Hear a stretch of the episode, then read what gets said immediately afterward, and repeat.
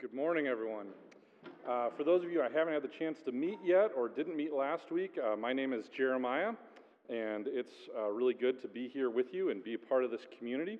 Uh, and we had to kind of dive into the sermon last week, and I really didn't get a chance to, to introduce myself very much uh, last week, so I, I, wanted to this week, uh, just to, to give you a little context about myself. I am the, the oldest of three children. Um, and that makes me the, the best of the three children. Uh, those of you who are oldest siblings know. Uh, and uh, uh I, uh, my, grew up in a minister's household. my, my mom's dad was a minister. My dad was a minister. Um, my mom has since passed on, but my dad is still still with us. And, and I am I resemble my dad to a degree. That's me as a kid, and my dad. Um, I was cute as a kid. I don't, I don't know what happened really, um, but I used to be cute.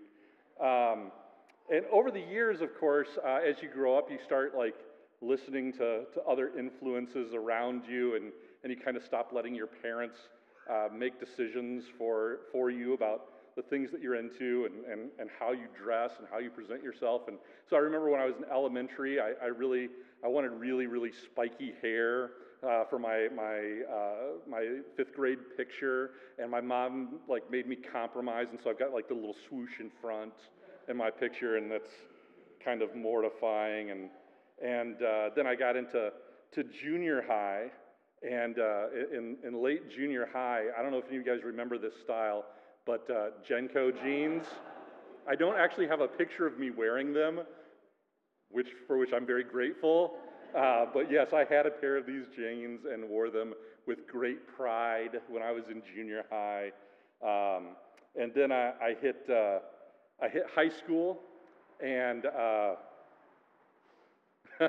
and, and was just a terrible, terrible nerd. Um, and uh, went like full on mullet and mustache and aviator style glasses, um, which is a little hard to see in my senior picture. Um, for those of you that are, you, you can see a better image on this slide, um, on this side of the, the room. But um, yeah, so I was very cool, very cool as a high schooler. Uh, went into to left left home, went to college, uh, found some freedom in college, found grunge music and hard rock in college, and uh, so did the did the long hair phase in college and got my earring and my tattoo and, and came home for the very first time after doing that. My mother gre- greeted me at the door with a hug and then stopped hugging and like put her hands on her, my shoulders and like turned me and said, Who told you you could pierce your ear? Of course, she saw it instantly. Um, so, I, you know, as you grow up, these things kind of happen and you, you become influenced by the world around you to, to express yourself in different ways. You, you, you want to find out who you are and the things that you like, but honestly, most of the time, aren't we really just kind of imitating what's around us at the time? Uh, being influenced by style, by culture, uh, by friends. Um, when I was when I was younger, I, I, and, and honestly, still even today, I, I, I'm I'm influenced by by cool. I, I, would love to be cool. I'm, I'm hyper aware that I'm not cool. But I'd love to be cool. And so I'm still influenced by that. And, and so the, you know, the clothes that you choose and the jewelry that you wear and the, you know, the shoes, I remember, you know, really desperately wanting cool shoes. Now I just want shoes that don't hurt my feet. That's all I care about. But, I, you know, it used to be, oh, I wanted the cool shoes. Um, and, and, honestly, that influence is part um, of what we mean when we talk about being a disciple. We started talking last week about being a disciple, and, and when we talk about discipling and discipleship, and we use the word disciple in the church, uh, which is where we use it most often, what we normally mean is a disciple of Jesus, right? That, it's somebody that's following Jesus. But you can be a disciple of, of almost anything, really. Because a disciple is just somebody that's learning from someone else or following something else. That's all it really means at its very basic level to be a disciple, that you're, you're following something or you're learning from something, you're being influenced by someone, you're patterning your life after someone or something else. And so, uh, even though when we talk about discipleship, we normally mean that we're disciples of Jesus, we are, all of us, discipled by a variety of things in our life. We're discipled by style. And, and some of us, if we look back over the years, we might be very embarrassed. We pull out our high school yearbooks. Uh, some of you may be very embarrassed by the styles that you allowed to disciple you. Uh, we're discipled by by entertainment, by movies, by television. So much of our concept of what love looks like comes from, from entertainment. Um, it really has a discipling effect on us. We, we're kind of patterning ourselves after what we see and experience in film or television or the internet or whatever. Um, we become disciples of of influence, um, Instagram accounts, and we, oh, they, these people have such great lives, and I want a life like them. You're only seeing their best selves. You, we all know that, right? Like, Insta is fake, right? Um, but we, we want that, and we, we want to follow that, and we allow it to influence us. And so we become a discipler. Or we're discipled by brands.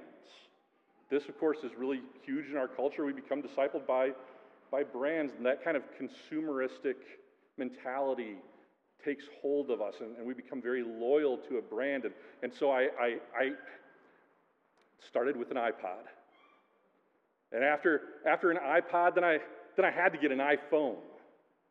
And, and then an iPad, and then a, and then a Mac, and, and, and then an Apple TV. And, and I've begged my wife, please, please don't let me get an Apple Watch. I've got to stop somewhere. I'm being discipled by Apple, right? or discipled by whatever other brand it happens to be that I've latched onto and said, oh, this is, this is the thing. This makes life good. We're discipled by, we're discipled by all sorts of stuff. We're discipled by sports, by, by our, our favorite sporting teams. We're told, you know, what to wear and what teams to love and what to, to hate. And I'm a, I've been discipled by the Detroit Lions. I'm a Lions fan. Uh, I know the Lions and the Bengals play this year. I'm, I'm, I'm conscious of that. I'm, I'm, I'm debating whether to wear my Lions hat to church that day.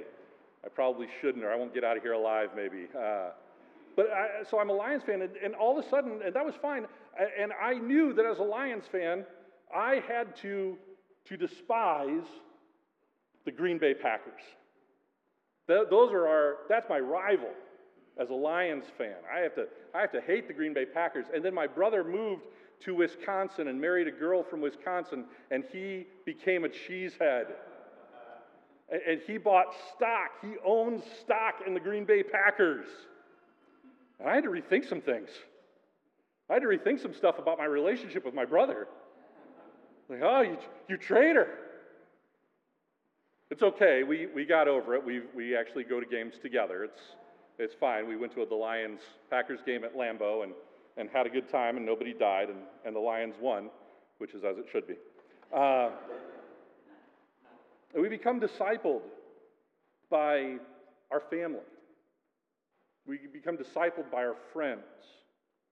We become discipled by significant others. We enter into uh, um, a romantic relationship, and, and, and that influences us. We enter into work relationships, and those relationships influence us. We enter into friendships, and those friendships influence us. And so we're discipled by all sorts of things. We're discipled by capitalism and materialism and humanism and sexism and ableism and racism and fascism. And I'm reminded of, of the great line from Ferris Bueller's Day Off. You guys know Ferris Bueller? It says, Not that I condone fascism or any ism for that matter. Isms, in my opinion, are not good. A person should not believe in an ism, he should just believe in himself. And I'm like, oh, yeah, that's good advice, Ferris. And now I'm being discipled by a fictional character.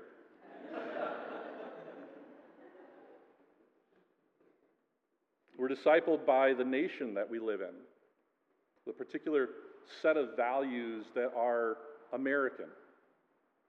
We're discipled by that. We're discipled by cultural values. We're discipled by, by political values. We're discipled by, um, by the news that, that we allow into our life, even, even the choice of which news uh, we allow to uh, ourselves to, to dwell on and to focus on, which news channel we prefer, which news source we go to becomes something that affects us and disciples us deeply.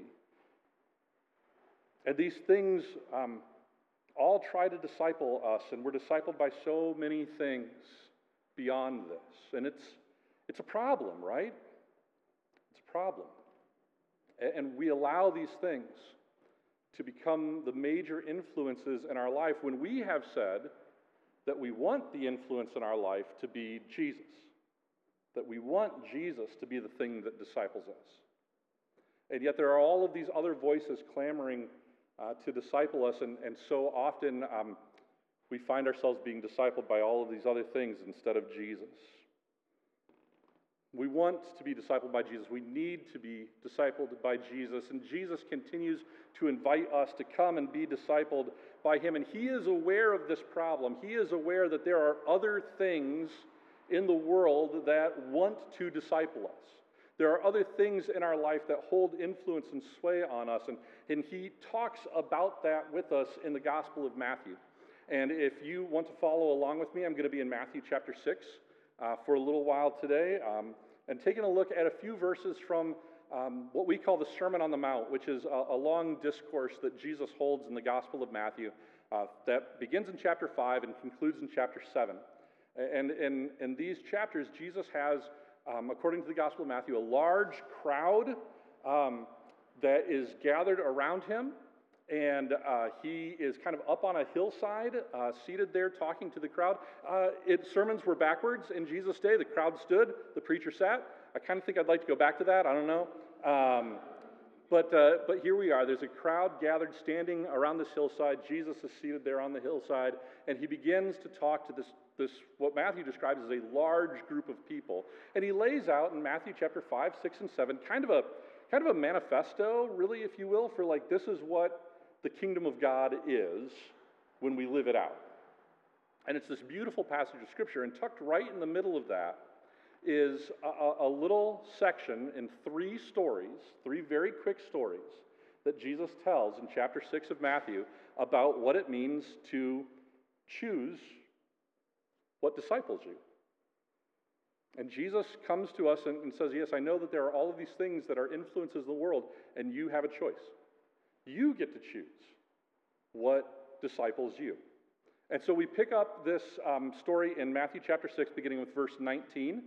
Uh, this is verses 19 through 24, three very quick little um, stories from Jesus. Jesus speaks to us and he says, Do not store up for yourself treasures on earth, where moth and rust consume and where thieves break in and steal, but store up for yourselves treasures in heaven where neither moth nor rust consumes, and where thieves do not break in and steal. For where your treasure is, there your heart will be also. The eye is the lamp of the body. So if your eye is healthy, your whole body is full of light. But if your eye is unhealthy, your whole body will be full of darkness. If then the light in you is darkness, how great is that darkness? And no one can serve two masters, for a slave will either hate the one and love the other, or be devoted to the one and despise the other. You cannot serve both God and wealth. Jesus tells us three very quick stories here in the middle of Matthew chapter 6, and if we're not careful, we miss in these stories Jesus' invitation to us. Jesus uh, comes into the story and he tells us, well, honestly, he doesn't tell us something we don't already know. There are things in life that, that want to influence us. The thing that we so often miss is that Jesus is inviting us to choose what things we allow to influence us. Some of that is up to us. We get to make that choice. And, and so Jesus begins with his first story, and he tells us that we are discipled by whatever it is that we give our attention to. He tells us that we're discipled by whatever it is that we give our attention to. He says, Do not store up for yourself treasures on earth, but rather treasures in heaven. Uh, something really quick that we have to dispense with. When Jesus says treasures in heaven, he's not talking about things that happen after we die. When Jesus talks about heaven in this context, and especially in the Gospel of Matthew, what he's talking about is the kingdom of God now and here. All right? And so, what Jesus is telling us is that we have a choice. He invites us into a decision making process and says, You have a choice whether you want to be discipled by things uh, that are worldly or things that are heavenly. Do you want to be influenced by the world around you, or do you want to be influenced by the kingdom, by the God stuff? What will you choose? What has more value to you? What do you treasure? What do you give your time and attention and value to? Are we more interested in the worldly or the godly? That's a choice that we get to make. We don't have to allow the worldly to be the thing that disciples us. We get to choose. We can choose the godly instead. We can value um, God's Word and choose to spend our time there. We can value prayer, choose to spend our time there. We can value worship and choose to spend our time there. We can value caring for the sick, loving neighbors, being generous people. Those can be the values that we choose to cultivate in our life so that we, we say no to being discipled by the world and yes to being discipled by the kingdom of heaven. What do you value? What do you what gets your attention? That's your treasure. And wherever your treasure is, that's where your heart's going to be, Jesus says. So, what is it that you value? What is it that, that consumes your time and your attention? That's the thing that's discipling you.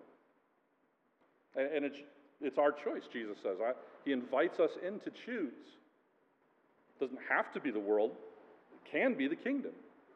Jesus says we can make that choice. He also says that we are discipled not just by uh, what we give our attention to, but he, we're also discipled by our perspective. He has this really weird teaching about eyes. Um, he says, you know, the, the, the eye is the lamp of the body, and, and then he talks about whether your, your eye is, is healthy or uh, whether your eye is unhealthy. And it's, it's honestly, it's um, I'm not 100% sure what to make of this. I'm just going to be honest with you. There's stuff in the Bible that I just kind of go, I don't know. Uh, and sometimes I just kind of try to move on, but it's right here in the middle of the passage, so I felt like I had to figure out a way to deal with it. So I started doing some reading and I started doing some research and I started asking some people that know more than I. And, and, and here's, here's a possibility for what Jesus is, is talking about here. When Jesus talks about eyes and, and good eyes and bad eyes, healthy eyes and unhealthy eyes, uh, there are scholars who think that what he's talking about might be um, a Mediterranean phenomenon that still exists today in, in cultures around the Mediterranean of giving someone the evil eye. All right? Or we might call it the stink eye today. All right? That, that it, it, is, it is almost in, in, in these cultures that surround the Mediterranean, Italy and Greece and, and, and Israel, it's almost a way of cursing someone. Right? It's almost a way of, of saying, I don't want to have anything to do with you. Uh, and this is what some scholars think that Jesus is talking about when he says, are, are you looking at people around you with a good eye or with an evil eye? What's your perspective on the world around you? If, if you look at the world around you and the people around you and you look at them with a, with a good perspective, with a godly perspective, with a hospitable perspective, well, then your whole self is filled up with light. But if you look at people with an evil perspective, if you, if you all you want to do is curse them and get them away from you, you don't want anything to do with them, well, eventually that takes a toll on who you are, doesn't it? And you fill yourself up with this, this curse that you're trying to give somebody else. That is, that is one way to look at this passage. I think that, that there may be something there to it. But either way, there's, Jesus presents us with a choice still in, in this story, just like he did in the first one, right? Darkness or light. You get to choose what you're filled up with. You get to choose that. And the Bible kind of corroborates that again and again and again. And the Bible calls us children of light. That we're supposed to be children of light, that we're supposed to have nothing to do with the deeds of darkness. We get to choose. We get to choose whether we're filled up with light or darkness. And, and part of how we choose that is how we interact with the world around us, our, the perspective that we have. Is everything terrible? Is everything awful? If you choose to see it that way, sure it is. And honestly, who wants to be around people that think everything's awful all the time? Or, or is God at work in the world? Is there hope in the world? Is there love in the world? Do we believe, like we sang today, that, that God is love and that we're built for that? That's a, that's a kingdom perspective that fills us with light. Jesus invites us to choose. You get to choose. What will, uh, what will disciple you? What perspective will you have on the world around you? And so we're discipled by what we give our attention to, we're discipled by our perspective, we're discipled by what we serve. The end of the passage, Jesus comes and he just bluntly states, You cannot have two masters. You cannot serve, and, and here in, in the, the English translations, most often it's wealth. You cannot serve both God and wealth or God and money. Uh, the King James um, uses the, captures the, the Greek word mammon, uh, which is, is wealth, but it's more than wealth. It's almost like, it's almost like if wealth were a deity, that's the word. If wealth itself were a god, that's what Jesus is calling us to choose between. And, and it's not just wealth, it's, it's anything that becomes that God to us. It's anything that, that has that, that deep importance to us, that hold over our life, that thing that, that becomes so important to us that honestly we begin to treat it like a God. And so we have to ask ourselves what's, what's most important? Well, whatever gets our time and our devotion and our allegiance and our admiration and our service, whatever we give ourselves to. What are you serving? Jesus says. You cannot serve two masters. Bob Dylan captured that beautifully in his song. You're going to have to serve somebody. It might be, the, it might be God, it might be the devil, but you're going to have to serve somebody. We don't like to think in, in those kind of terms. We like to think that we, like we're our own person. We don't, we don't have to serve other people, but we do. We end up serving whatever gets our time, whatever gets our attention, whatever gets our energy, whatever gets our devotion. What are we serving? We get a choice in that, Jesus says. You can choose. You can choose God, or you can choose the mammon thing, the thing that, that isn't a God, but it, you're kind of behaving like it is. What's discipling us? Do we even know the answer to that question? Like when we talk about being disciples, we kind of automatically go, well, I'm a disciple of Jesus. I'm following Jesus. That's what, that's what I want to do. But, but is it really what's discipling us?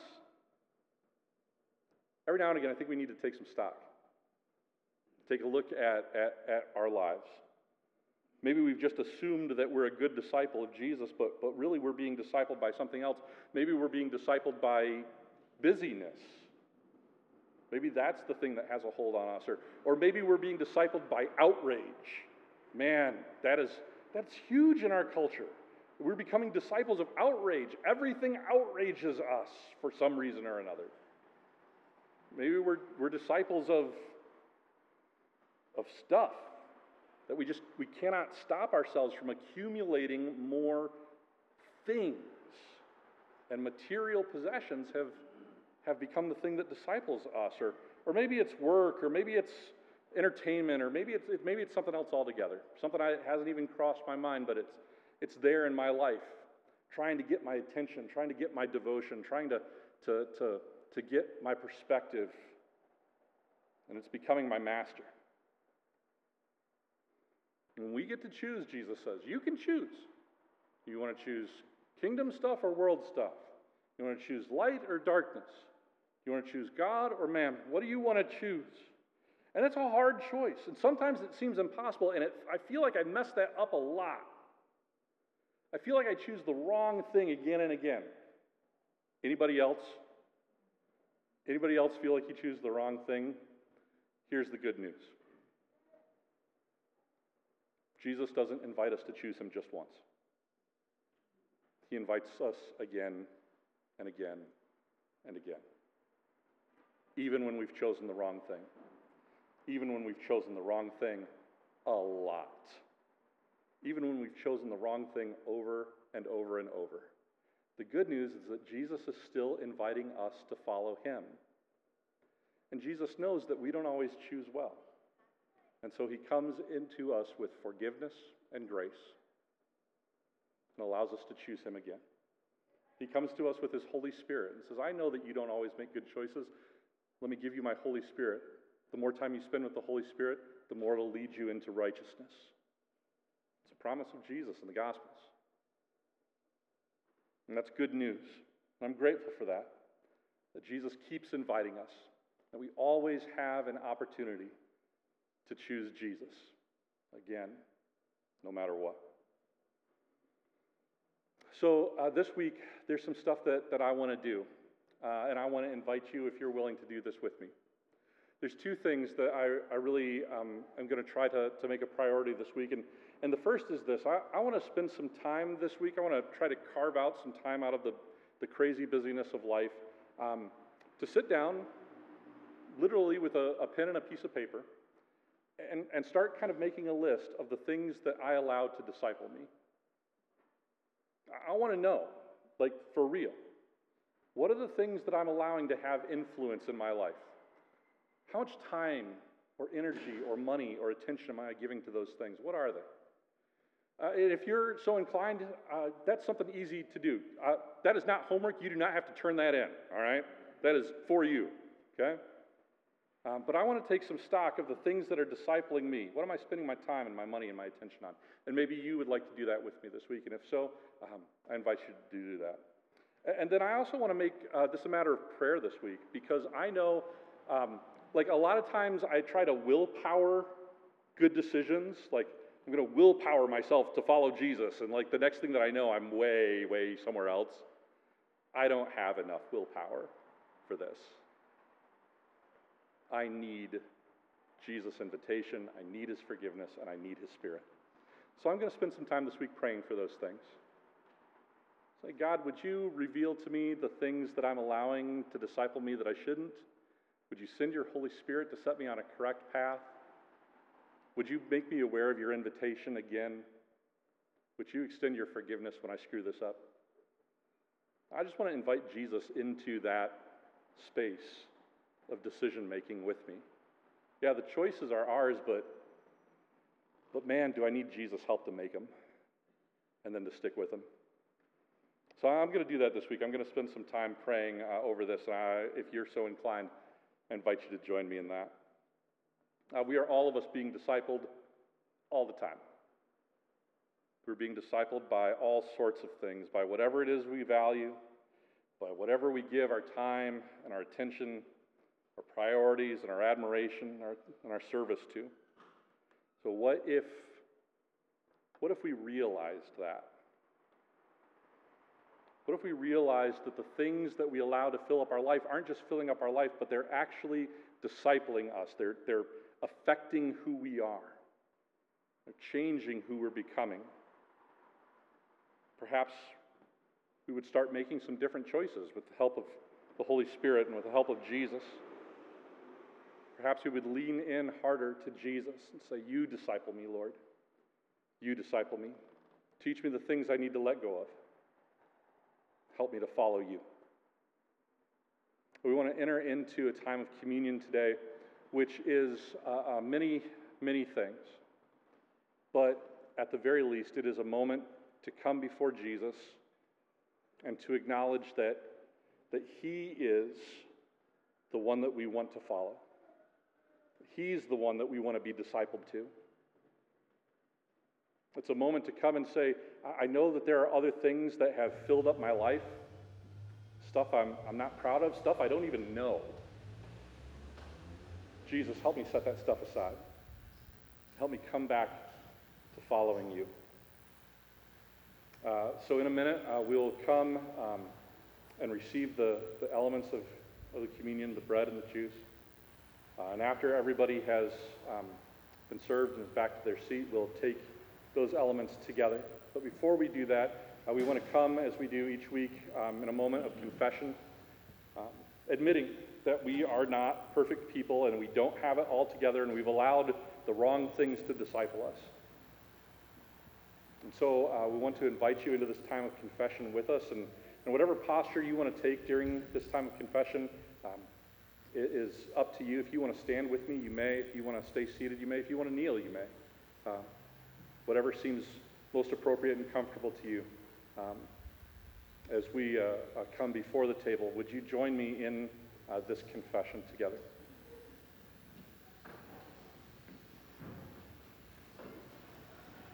Most merciful God, we confess that we have sinned against you in thought, word, and deed, by what we have done and by what we have left undone.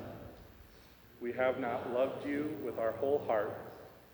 We have not loved our neighbors as ourselves. We are truly sorry and humbly repent. For the sake of your Son, Jesus Christ, have mercy on us and forgive us that we may delight in your will and walk in your ways to the glory of your name. Amen. When you're ready, please come and receive the communion.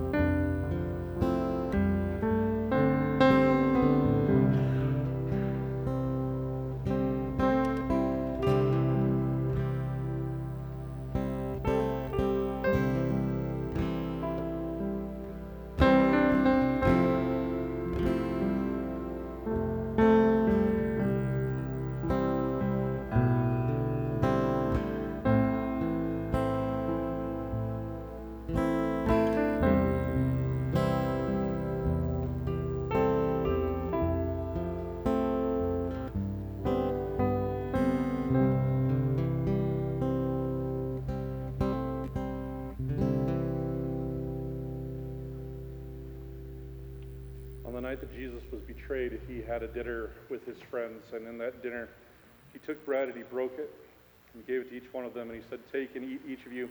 This is my body given up for you. In the same way, after dinner, he took the cup and he shared it with his friends. And he said, Drink from it, all of you, for this is my blood poured out for the forgiveness of sins.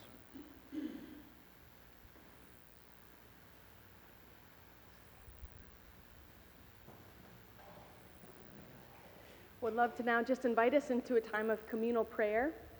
If there's something that God has laid on your heart this morning, invite you to speak it aloud, pray it aloud. We can hold it together as a community. Might be a praise, might be a lament or a longing. If you'd like to pray for someone in particular, invite you also just to lift their name up. It doesn't have to be a complex prayer. But pray as you feel led this morning. Let's go before God together.